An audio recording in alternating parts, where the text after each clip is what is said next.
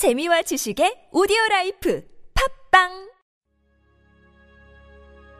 이영대와 함께하는 주님은 나의 최고봉.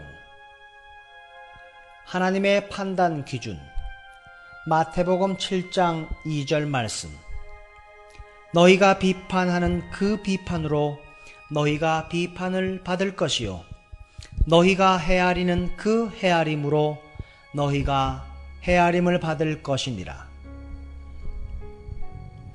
이 말씀은 우연한 짐작이 아니라 하나님의 영원한 법칙입니다. 당신이 어떠한 판단을 하든지 그 판단은 당신에게 다시 돌아올 것입니다. 보복과 보상에는 차이가 있습니다. 예수님께서는 삶의 원칙은 보상이라고 말씀하십니다.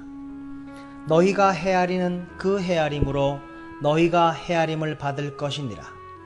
만일 당신이 다른 사람의 결점을 찾는데 간교해 왔다면 당신도 그대로 흠 잡힐 것임을 기억하십시오. 인생은 당신이 지불한 대로 되돌아옵니다. 시편 18편 25절에서 26절 말씀에 이 법칙은 하나님의 보호자로부터 역사합니다. 로마서 2장은 이 법칙을 매우 분명하게 보여줍니다.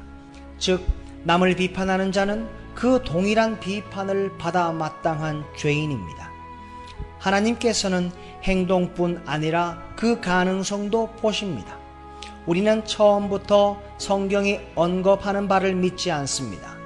예를 들어, 우리가 다른 사람을 비판할 때 우리 자신도 이미 죄를 지었다는 사실을 믿습니까?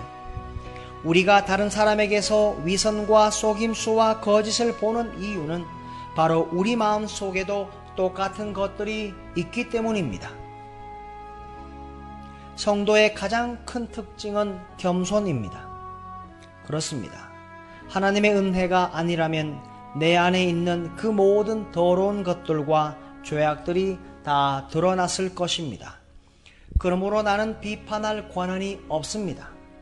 예수님께서는 마태복음 7장 1절에서 비판을 받지 아니하려거든 비판하지 말라 말씀하십니다.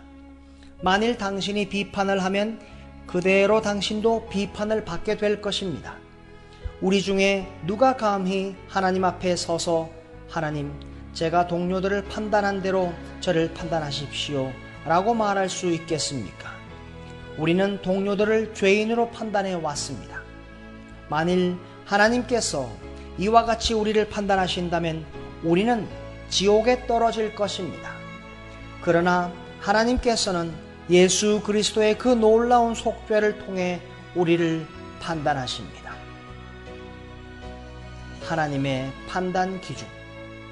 너희가 헤아리는 그 헤아림으로 너희가 헤아림을 받을 것이며 너희가 비판하는 그 비판으로 너희가 비판을 받을 것이니라.